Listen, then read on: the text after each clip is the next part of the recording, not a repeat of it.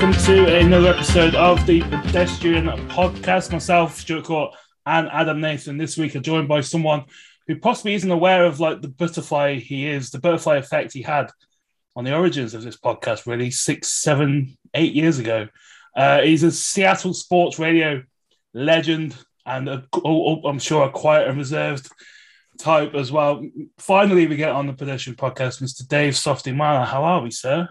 I'm good. You mentioned there's a legend coming on, and I'm, I'm wondering when exactly is that going to happen. Uh, we tried to get him.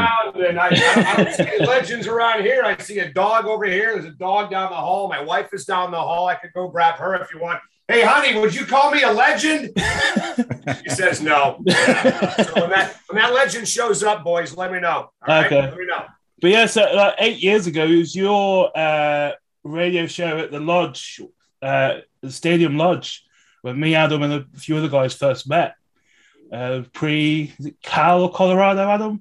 Yeah, the Cyler Miles game, I think. Oh no! And that's yeah. where we that's where Stuart and I first met and uh, started this stupid thing after that.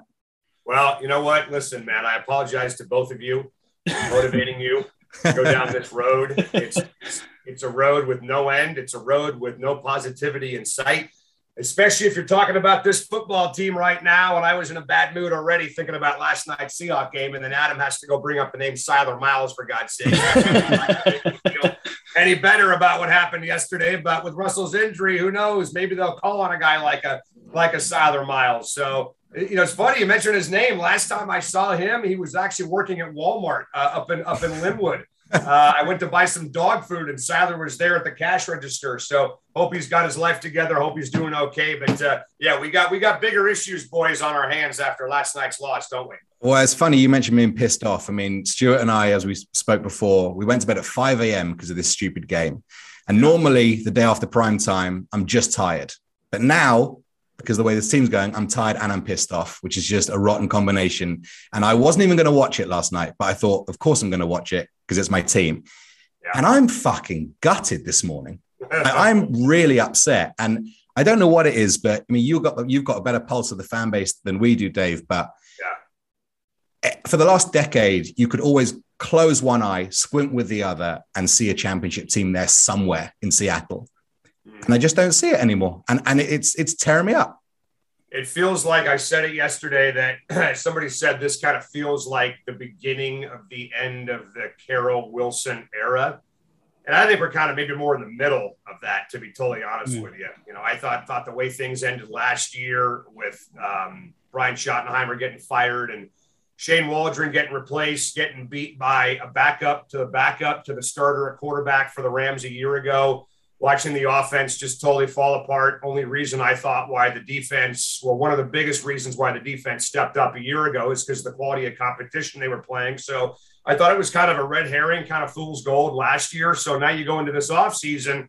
And let's face it, guys, it's not hard to understand what's happening with the Seahawks. They they had holes that they had to fill over the offseason that they just didn't fill at all. I mean, they lose Shaquill Griffin to Jacksonville what did they do about that? They did nothing about that. They brought back Trey Flowers and hope they can turn chicken crap into chicken salad and close their eyes. And all of a sudden, Trey Flowers wakes up and he's going to be freaking Darrelle Revis or, or you know, Richard Sherman, uh, counting on a bunch of guys that basically are coming off the scrap heap. And I, I love Sidney Jones for what he did at Washington, but I think at this point in his career, Sidney Jones is probably what he is, to be honest with you. So mm-hmm. you got the secondary that really wasn't addressed at all by the front office. And then you have the offensive line, you know, especially at center where you knew you had problems with Ethan Pocic and Kyle Fuller.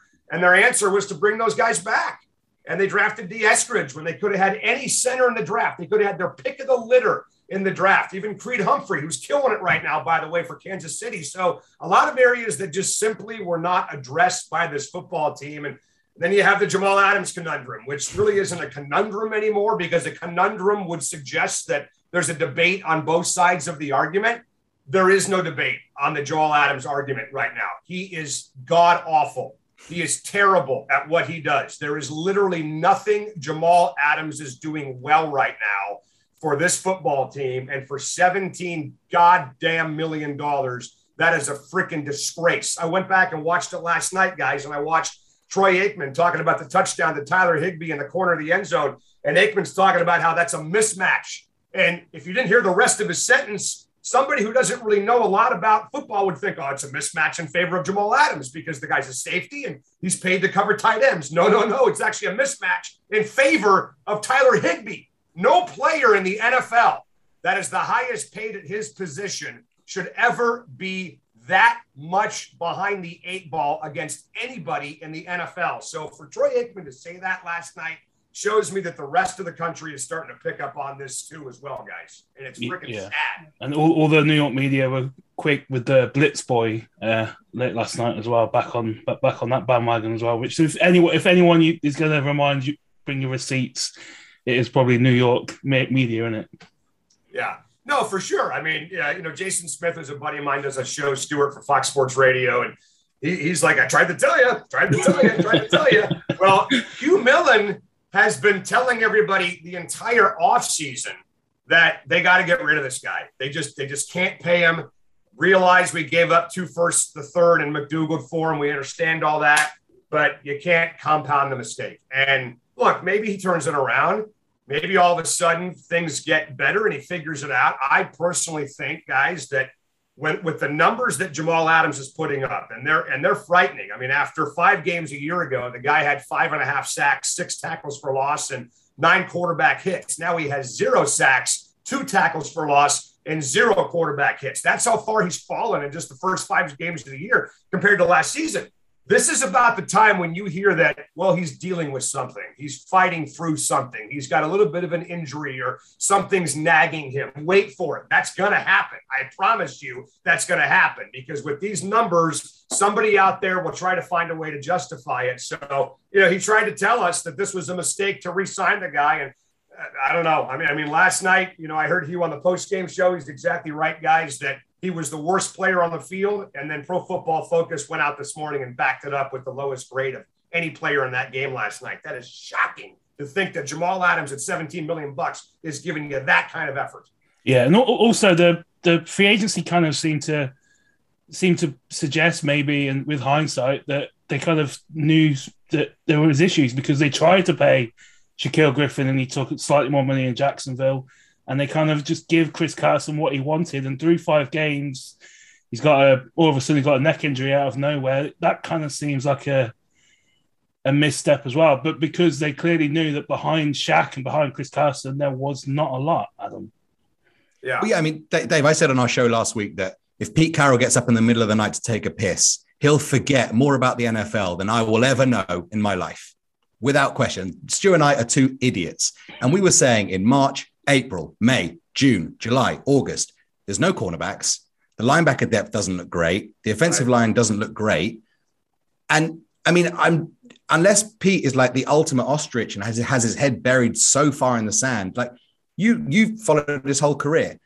Is it a stubbornness thing from Pete Carroll? Is it he thinks he can keep, you know, turning rubbish into, into gold? Like what's going on there? Because if we can spot this stuff, it doesn't yeah. compute that they can't.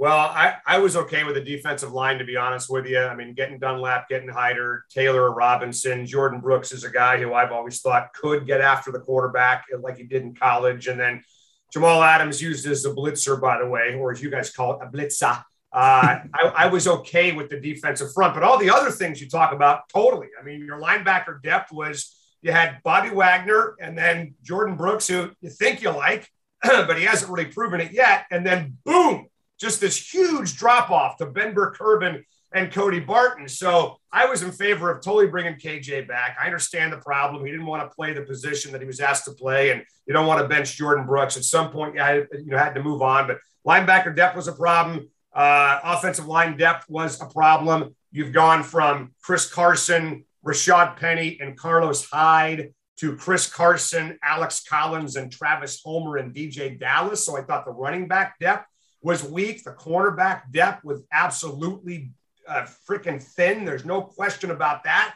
And then even after Gerald Everett at tight end, there wasn't a lot because Will Dissly hasn't been the same since he got hurt, and Colby Parkinson hasn't proven jack shit so far in Seattle. I like him, but he hasn't. You know, I, I got to admit he hasn't. He hasn't done it yet. So you're right. All those issues, and it, and it really did not feel like they went out and addressed any of them over the offseason. So I'm banging my head against the wall, thinking, what do you guys see in Trey Flowers? Nobody even knew who Ahkello Witherspoon was before they made the move for the guy with the Niners. And all of a sudden, the guy comes here and he's the greatest freaking quarterback in the NFL. You know, it's unbelievable. Yeah, guys come to Seattle and players that you've never heard of all of a sudden are Pro Bowlers just because they're wearing a Seahawk jersey, which is nuts. So I'm totally with you, Adam, that they just did not address any of that stuff over the offseason. And frankly, right now they're paying the price for it. But to answer your question about what's going on with Pete, I would say that he's a little stubborn.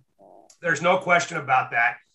But at the same time, I also think we've been asking him to adapt. The NFL has changed so much since they won the championship, as you guys know, in 2013. Think about how much has changed since Pete came to the Seahawks in 2010. Think about how much the NFL has changed since Andy Reid took the Eagles to the Super Bowl and then won it with the Chiefs a couple years ago, right? So Andy Reid's offense looks totally different than it did 15 years ago. So I thought it was really cool that Pete Carroll was actually willing to go out and hire a young guy like a Shane Waldron, give the job to a kid that may bring some fresh new ideas. The problem is we're not really seeing any of them. I mean, that's part of the issue from last night's game. All of us want to bitch and moan and whine and cry about Jamal Adams and the defense. And trust me, totally fair. They gave up 300 goddamn yards and 23 points in the second half uh, to the Rams last night.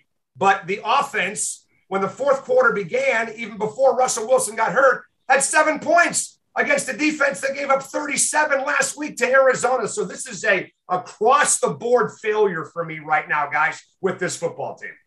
Yeah, I, I think they've been outgained by like 600 yards in the second half as well this season as well. And like 70 30, 70 26, I think it is on points in the second half as. It's just, I mean, there's adjustments just aren't coming because McVay, I think there's a really cool clip when they lost the Super Bowl to uh, Belichick and the Patriots. And when McVay realizes that basically Belichick has got him by the the gonads. There's a really cool sound effect. We're going, oh, he's cystic kind of thing. But he adapts, and he adapted yesterday. Stafford looked a lot like Jared Goff through a, a half, really, last night, and then all of a sudden, as you say, just throws for all of the yards in the world to basically Cooper Kupp and Robert Woods and nobody else. Yeah. So there's there is clear, deep seated issues, and it's just yeah. It, we said a week ago on this pod that this next week is going to be the beginning of the end, and after that, it's going to be fascinating to watch for the next twelve weeks. Nothing has changed in the last week apart from the health status of uh, the quarterback, Adam. Well, he's got this mallet finger, which I don't even know what the hell that is, right? I mean, every day you hear something new, some new terminology, but what Google told me about mallet finger doesn't look good, you know, uh, with this. You know, we're talking, you know, maybe a month or so, if not maybe slightly more, slightly less. So he's going to be out for, I would say, at least a few weeks. Um, Geno looked capable, but I think it's it's a lot easier for a backup quarterback to come off the bench and do something like that right away versus when a team has a whole week to prepare. I kind of liken it to I know you guys are cricket fans out there. You may not know a lot about baseball. Okay. But I liken it to baseball when, an, when an offense is seeing a pitcher for the very first time and there's no book on him whatsoever, the pitcher is going to usually have the advantage. So now, you know, this coming weekend against Pittsburgh, the Steelers get to sit and watch Geno Smith and, you know, go to school on Geno Smith a little bit. I was actually shocked, Adam and Stewart that the Rams did not come after him a little bit more mm. uh, in that game last night. They just, you know, they're they're rushing forward, they're dropping seven, they're at least giving Geno Smith time to throw the football. I would expect with guys like TJ Watt, that's going to be a lot different next Sunday in Pittsburgh when the Steelers have a week to get ready for this guy. Yeah. Everyone's going to talk about the the here and now to death, and no one wants to talk about that stupid game anymore. So, if we're looking f- forward ever so slightly, yeah. it's it's difficult to not look at the next few months as a pretty seminal moment going forward for the Seahawks. And you know, I've always said that the in 2017 when Pete Carroll sort of cleaned house with, with his coaches, and you're a movie guy, it reminded me of Michael Corleone at the end of Godfather One, just whacking everyone and just having a clear run to power. And Godfather One happened, and then Godfather Two happened, and there's part of me that wonders if Pete Carroll might have a, another sort of cleaning house offensive. And, and, at that time, you know, Michael Corleone killed Fredo, his brother. And I wonder if, uh, you know, we, we might see someone as important to Pete Carroll as a Russell Wilson, as a John Schneider going, or if it's Pete Carroll himself maybe that goes, because I can't see us going into next season with those three guys no in this position. It, it just doesn't seem like it could possibly work. So let me ask you this. So, Stuart, you can translate what Adam just said. Is he endorsing killing coaches? Is that what? it depends how many. It depends how. It, it depends on the next ten weeks go. Yeah, it depends how many more games like that they put up. All right, just so I know. So, uh, just if anybody's watching, it was not my idea. It was that guy's idea right there. I mean, this would be like Godfather three, though, right? Because he's already turned over his entire staff, and he's turned over He's now on what his fourth offensive coordinator, mm. Jeremy Bates, Darrell Bevell, Schottenheimer, and now Shane Waldron. He's had all kinds of different defensive coordinator, uh, you know, DCs, but those guys move on because they're coveted because other teams want them to be their head coach. And I think really when things were buzzing in Seattle and when things are buzzing, that's what you want. And it's not just in the NFL, it's really in any level over at Washington with the Huskies or the Cougars. You want your coordinators to be coveted by the rest of football, by the rest of the NFL. Nobody wants Ken Norton Jr. as their head coach right now around the NFL. Nobody wants Shane Waldron right now as their head coach around the NFL. So I think a lot of it, though, guys, is a personnel problem. And I do put a lot of it on Pete Carroll and John Schneider for, as we said, not addressing all those issues that we talked about in the offseason. But, you know, look, I mean, Pete Carroll, what is he, 70, 69 damn years old? He had that, I don't even know what that blood clot what thing was, was on his head last night. It was kind of weird, like somebody hit him. I have no idea. Maybe something burst, but you know, he he he looks he looks tired, right? And that's gonna happen. I mean, it's gonna happen to all of us when you get to that age. So I don't blame the guy. He's had a hell of a run with the Seahawks. And I'm not endorsing firing Pete Carroll yet at all. I honestly think that Pete Carroll, in a lot of ways, has earned a lot of equity in this town. He's earned the the right to step down and go his way if he wants. But in the interim, I think it's also fair for Seahawks fans to ask is is Pete Carroll making all the moves he needs to make? You know, Bill Belichick is famous for cutting players a year too early versus a year too late. You saw what they did with Stephon Gilmore just a couple days ago. The, the Chris Carson move. I mean, the guy hasn't had a 100 yard game since December of 19. And as you said, Stuart, now he's freaking banged up again. This guy is hurt seemingly every single week. Even when he's healthy, he's banged up. Rashad Penny's been a total bust. LJ Collier has been a complete bust so far for this football team. So they're going to have to start making some really hard and aggressive decisions. And that may mean getting rid of guys like Chris Carson, like Russell, uh, Russell Wilson, saying goodbye to a guy like a Bobby Wagner and starting over again at that position. I know that sucks to hear people talking like that, but you want to get back to where you once were, you got to be ruthless. And the Seahawks, when Pete Carroll and John Schneider took over 11 years ago, you know this, boys, as well as me, were ruthless with that roster. They'd bring in guys for five minutes, give them a locker, and then fire them and send them back home. How many transactions did they make that first year? Like 500? It was crazy. So they've got to get back to that point where we're not worried about feelings or legacies or anything like that and start rebuilding this roster right now because they're getting older in key spots and that's only going to lead to bad things.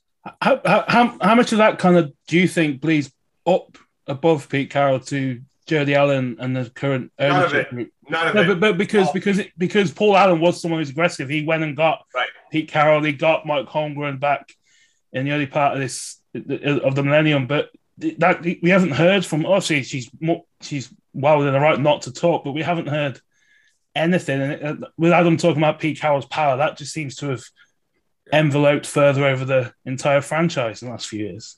Oh, I totally agree. I I, I think he's he's he's the grand poobah of the Seahawks in a lot of ways. The, the buck stops with him. I mean, who do you want it to stop with? You really want it to stop with Jody Allen? I mean, I, I don't know if Jody Allen has that kind of acumen. Um, I think Paul Allen, one of his great strengths, honestly, Stuart and Adam, is that he was smart enough to know what he didn't know. As the owner, he provided capital. He provided all the opportunities to go out and get big names. And you may even remember back in the day when they went out and got Chad Brown when he was a free agent from Pittsburgh. And that was a sign that, hey, this guy is going to give this coaching staff everything they need to succeed. And I think Jody is doing the same thing. I think Jody is going down the same road as her brother did, where I'm going to let the football people run this thing. You tell me what you need money wise. You tell me what you need capital wise. Any big, you know, expenditures or trades. Yes, I can be a part of it, but I trust you. And I think that's a smart move for an owner to do that. But I also think there's negatives to that, right? I mean, there is nobody there kind of keeping an eye on the inmates as they run the asylum. Then you got Bert Cole, who really is doing nothing right now for this football team from a personnel perspective. So make no mistake, guys, this is John Schneider and Pete Carroll's franchise. And really, Pete Carroll's at the top of the pyramid, and hmm. there's nobody close to him above him. Nobody. I don't think I'd be putting words in your co-host Dick's Fain's mouth if, if I said that he he suggested. Well, I, I listened to the show, and from what I can tell, he's pretty content with the idea that if you make the playoffs enough times, eventually you'll probably get better and maybe you'll have your time. But from looking back at the last 10 years of the NFL, it seems to be the other way around that a team explodes, wins a Super Bowl, and then they sort of drop down and drop down and, and make the playoffs. And we have on our Facebook group, you know, people saying, like, I was a fan in the 80s. You don't know how lucky you are to have this. Like, I don't really give a shit about the 80s because I really want to win a Super Bowl now because it's really fun. And yeah, making the playoffs is nice, but for me, it's kind of just vanity. Uh, you know, make, you make the playoffs and you, you, go out straight away. Like, who really cares? For me, that does that does nothing for me. But it clearly does do. You know, there are people that that they're contented by that. Sure. How long? How long do you reckon that's going to last for, though? Because I I, can't, I I feel like it's turned this year. Yeah. Oh, it, it, it, I mean, it's over, right? I mean, yeah. I mean, making the playoffs. I mean, and what is this, Atlanta? Right? I mean, are we the Jets now? Honestly, are we are we the Lions? I mean, uh, not not all NFL franchises are created equally, and not all fan bases are created equally. I mean, do you think Green Bay fans? Do you think um, Pittsburgh fans? Do you think even Cowboy fans who have high expectations are happy with just making the postseason? Of course not. I mean, that's ridiculous for anyone to suggest that we should be content with the Seahawks just making the playoffs. And Russell Wilson's not content. Pete Carroll's not content with just making the playoffs. So why should we be content? Um, I mean, I I don't know. I mean, to me, that that that that that argument is not, almost not even worth acknowledging because it's so stupid. You know, I mean, this is a this is a team that's got an a elite player at quarterback.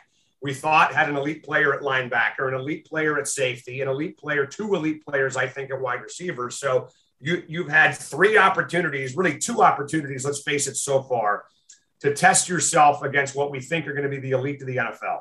Other playoff teams, the Rams and, and Tennessee. I think Tennessee is still going to be pretty good. Mm-hmm. And you've been embarrassed by those teams. I mean, the Rams came to your house and they scored 23 points and went for 300 yards in the second half. And Tennessee, after halftime, outscored you 24 to six. So that's what I think we should be doing and what I do is I like to compare the Seahawks to the elite of the NFL because that's the goal is to win a damn Super Bowl, at least to get back to one for God's sakes. And if you can't compare yourself to the elite of the NFL and judge yourself versus the elite of the NFL, then you have no right talking about making a Super Bowl or playing for one. None. Yeah.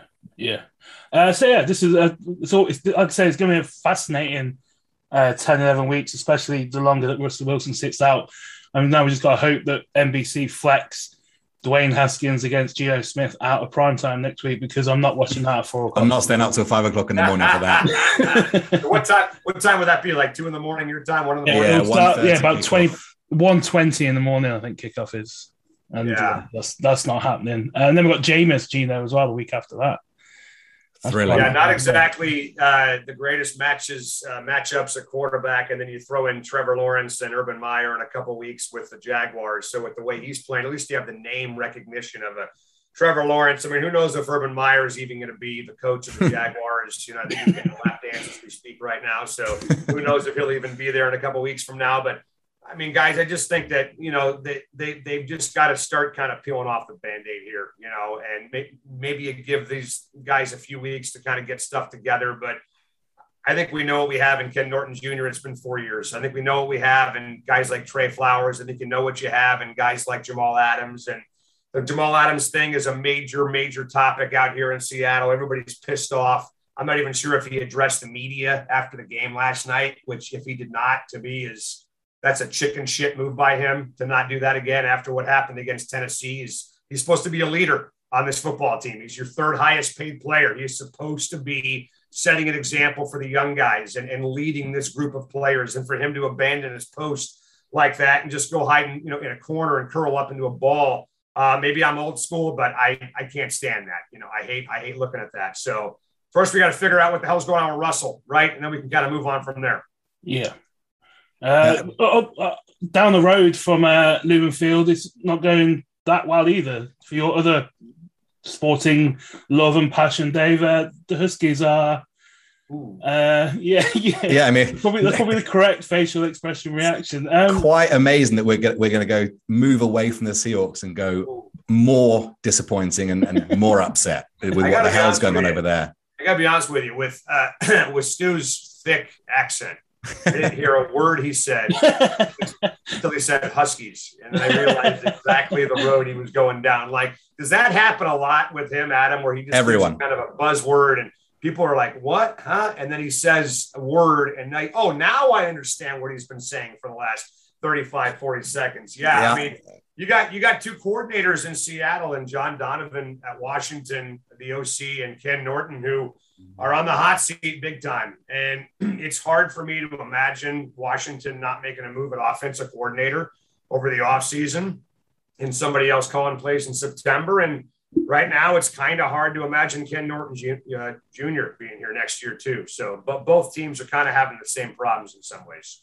I mean, the Huskies are always going to be your number one love, I think, and you know because they always have been. But I'm interested to know what it's like following two sports that have such different parity scales. So, yeah. college football to me is kind of like the soccer that Stu and I follow in the sense that you know Saudi Arabia just bought a team in the Premier League, and yeah. Russia own a team, and Abu Dhabi own a team, and another team in the same league is owned by a chef from Norwich. So the idea of that just seems ridiculous to me. And as a Husky fan, you know, we, we follow it and we watch all the games as well. But ultimately, the, the pinnacle of the sport is kind of seems out of reach because of the way the Pac 12 is constructed and the way that the money's going. Like the SEC seem to be so dominant that yeah. Obviously, for, for the older fans, they're always going to stick with it. But for younger fans, you know, 20 year olds that want everything yesterday, do you think people are going to stay as interested in college football as they have been in the past? Because money is causing such a disparity that you can't, half the team can't even win.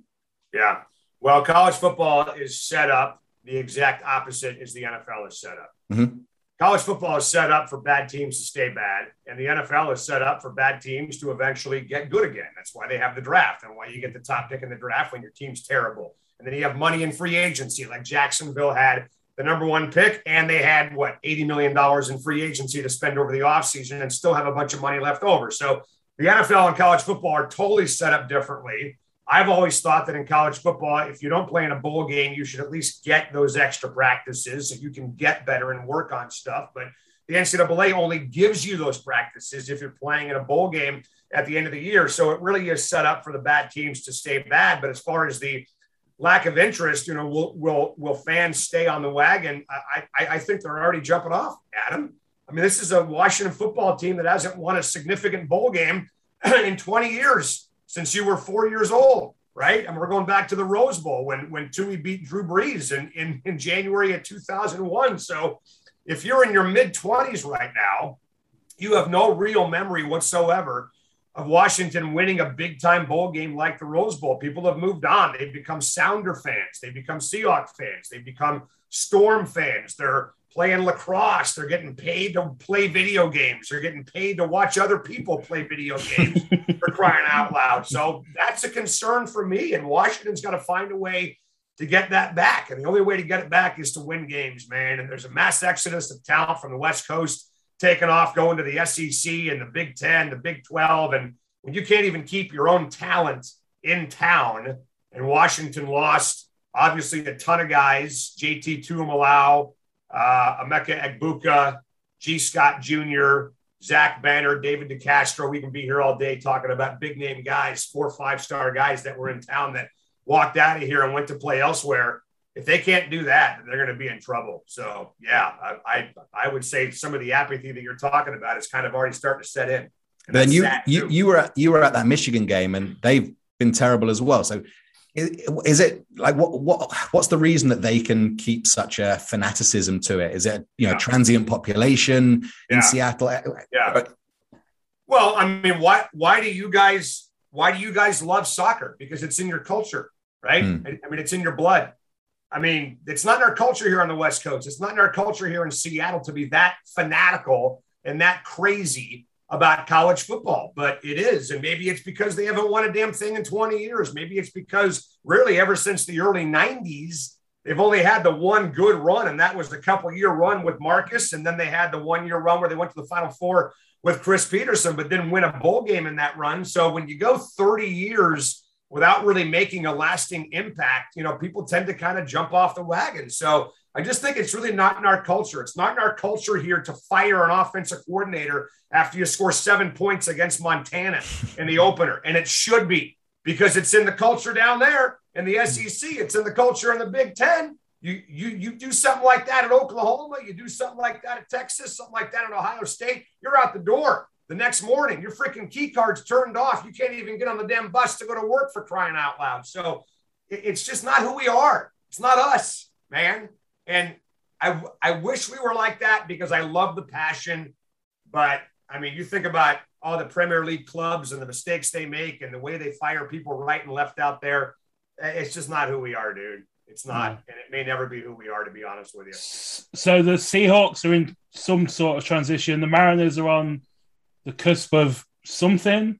Um, Greatness. I mean, there's the. I mean, the Kraken are about to get things Yeah. under, underway, and but the next one is the basketball team, isn't it, Dave? I hope so. You guys fired up for Kraken hockey? You guys big hockey fans out there? I watched a little bit. I'm, I'm going to go and check out the. I'm checking out the facility for sure. Uh, Yeah. we're- Well, we're there's defi- two guys. There's two guys on the Kraken. There's two guys from Russia, but I want both you guys to keep your eye on. All right. One guy's named Sergey Suck Me Off, and the other guy is Boris Kutchakokov. All right. He's good. I've seen him. both I've seen him play a few They times. are badass. No, I, I'll be I'll be totally honest with you. I don't know dick about hockey. Well, that's not true. I, I know a little bit about hockey, but not enough to carry on an intelligent conversation, which I have a hard time doing anyway. Obviously, as you guys can tell, but people. I mean, I mean, there's a buzz, right? It's our first indoor sport professionally that we've had since the Sonics left. So people are jacked up for that. We'll be at the Canucks game in a couple weeks, and then the Vegas game is on Tuesday. And the cool thing, man, Shaquille O'Neal was on our show yesterday and said Climate Pledge Arena is the best arena he's ever seen. Now, maybe he's saying that because he's got a restaurant inside the arena, and I certainly understand that. But that he's not the first one I've heard say something like that. People are raving about this place, and I, I think Stuart and Adam, it's only a matter of time before we get basketball back in Seattle, which I know you guys know how basketball works. So I'm fired up to take you guys to a game. Yeah, we, we Yeah. have we have an ice hockey league over here, but I've been to a Calgary Flames game and then a British ice hockey game, and it's like going to like off off off off off Broadway. But Yeah. it's, it's the same thing, but it's not.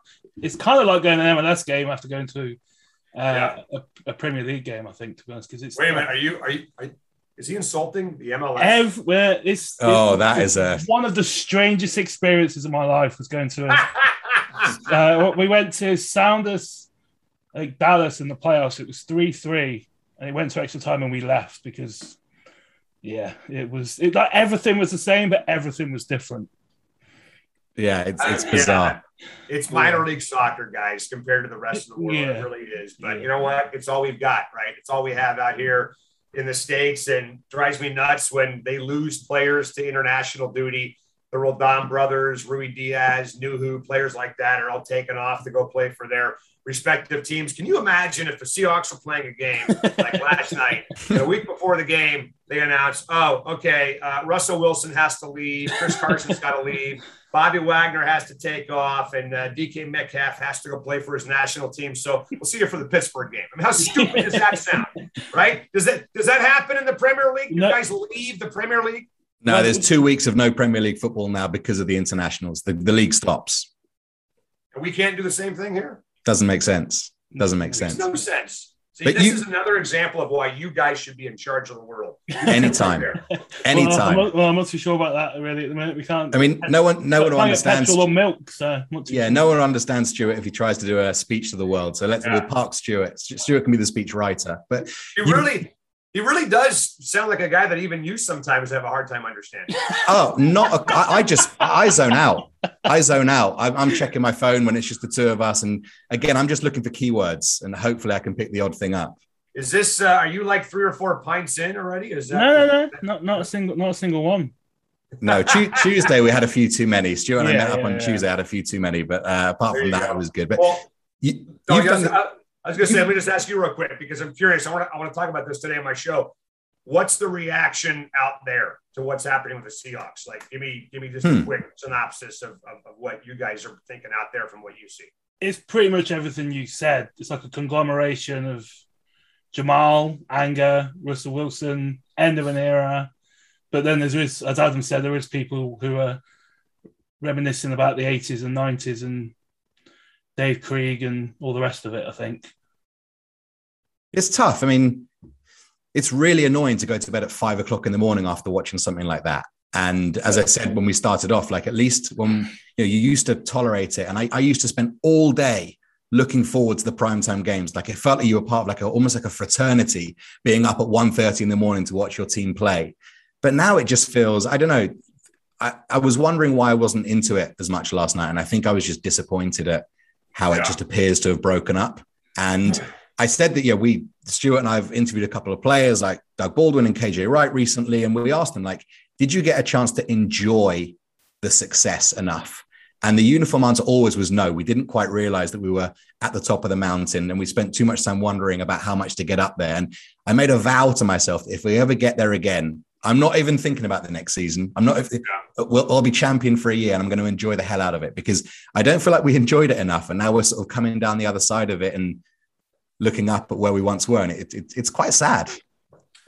Well, it is it is sad if it does happen the way you guys are talking about that this is the kind of an end of an era. But you know they'll they'll bounce back at some point, and then it'll make that so much more Yeah. enjoyable because you went through this, right? Like Mhm. I, I I I've made that point about the Mariners that it's been so damn long since the Mariners have made the playoffs that this run that we just had kind of almost feels like the first time all over again because it's been 20 years, right? So either A, they've never made it in your lifetime, or B, it's been such a significant amount of time that it feels like they've never made it in your lifetime. So that's the that's the silver lining of all that that we can now experience it and we'll get back there. And I remember thinking that way after we lost to Pittsburgh in 2005 that I just want to get back. I want to get back and just get a shot at this thing again. And that's why 2013 was so awesome that we were waiting eight years to get that second chance and they finally got it and they delivered. But you know, look, man, um, I think I think a lot of people have different reasons for kind of tuning out or not going to games or whatever. You know, last year, personally for me, in my position, the locker room hasn't been open to media. Uh, so there really is no reason for me to be there unless I want to be in the stands and taking the atmosphere, which I do want to be there. I was there last night, but I'll admit I'm not going to go to every single game. You know, if I if I can't get in the locker room and do stuff for my show the next week, I might just stay home, watch the game on TV, and maybe give my tickets away to somebody. I mean, there's there's there's something to be said, and Stuart knows about this. Was sitting on your couch with your hand down your pants and a and a, a, a fridge full of beer next to you, right? I mean, it's it's it's enjoyable, and and they and they're selling 85 inch TVs for you know a thousand dollars or you 500 bucks at Costco, whatever. So they've made it very easy to stay home and enjoy these games on television, and then watching all these other games going on at the same time. Sports handicapping is is becoming more legal out here, obviously. So you got that angle now where you can stay home, watch a bunch of games. So I think, like anything, the NFL is a business that has to continue to appeal to their customers. And the less you appeal to your customers, the more they move on and just decide to do something else. And we're seeing it. Last night, for example, there were 70 seats in that stadium.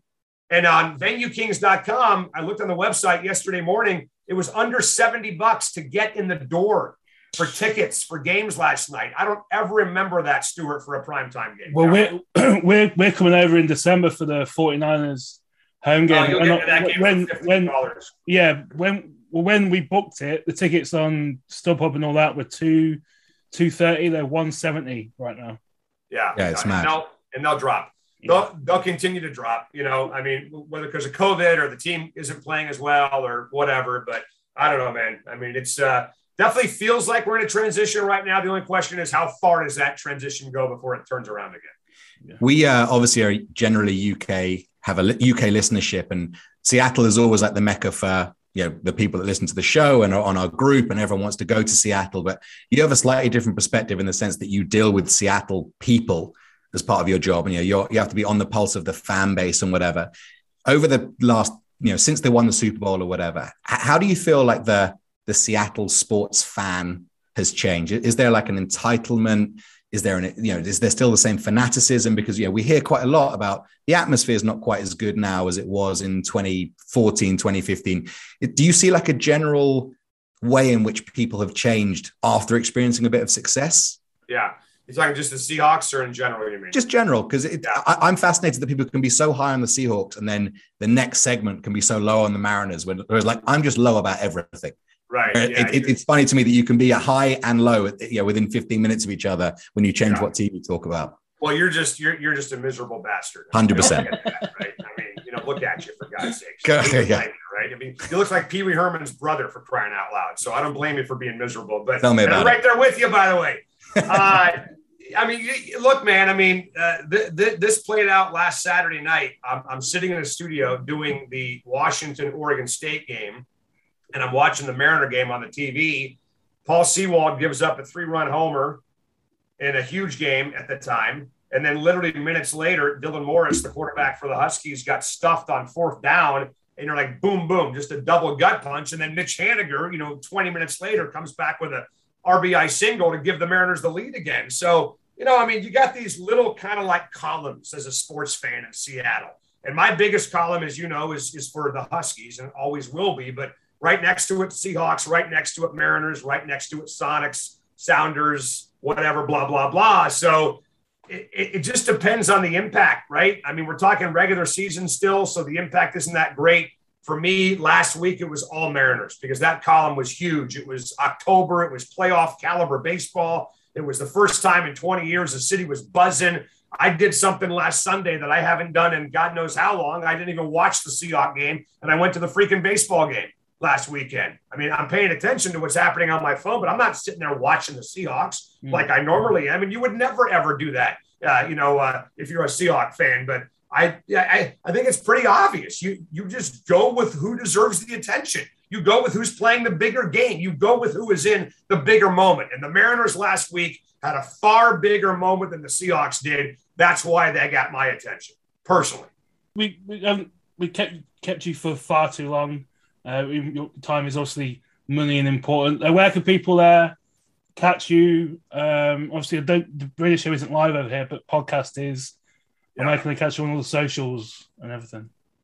Softy KJR on Twitter is the best place to go. I don't do Instagram. I don't do Snapchat. I don't do Facebook or TikTok or any of that crap. I personally think social media is the bane of our existence. I think it's made all of us dumber, to be honest with you. And if I did not have to be on social media for my job, there's not a chance in hell I would be on social media for my job. So we do a little bit on Twitter, throw some takes out there, put some links, things like that. Uh, but yeah, the podcast at sportsradiokjr.com, always good to check out. And Hugh Millen will be on today, giving us his take on what happened last night. Dick and I will go over everything from the game yesterday. So that's about what 11 o'clock your time tonight. So if you're looking for something really boring to put you to sleep at 11 o'clock, turn our radio show on. It's, it's like it's like melatonin, man. It's perfect. And we'll we'll look forward to our home and home at like midnight our time when we come on your show and talk rubbish for 45 Absolutely. minutes. So when are you guys coming out here again? And uh, uh, first week of December. Yeah, 30th okay. of November till the 7th of December. All right, I uh, I'm gonna I'm actually on vacation that week, so sorry guys. I'll see you then. Can't cool. wait. Yes. Right. Uh, until next time, this has been the Pedestrian Podcast. Go Hawks.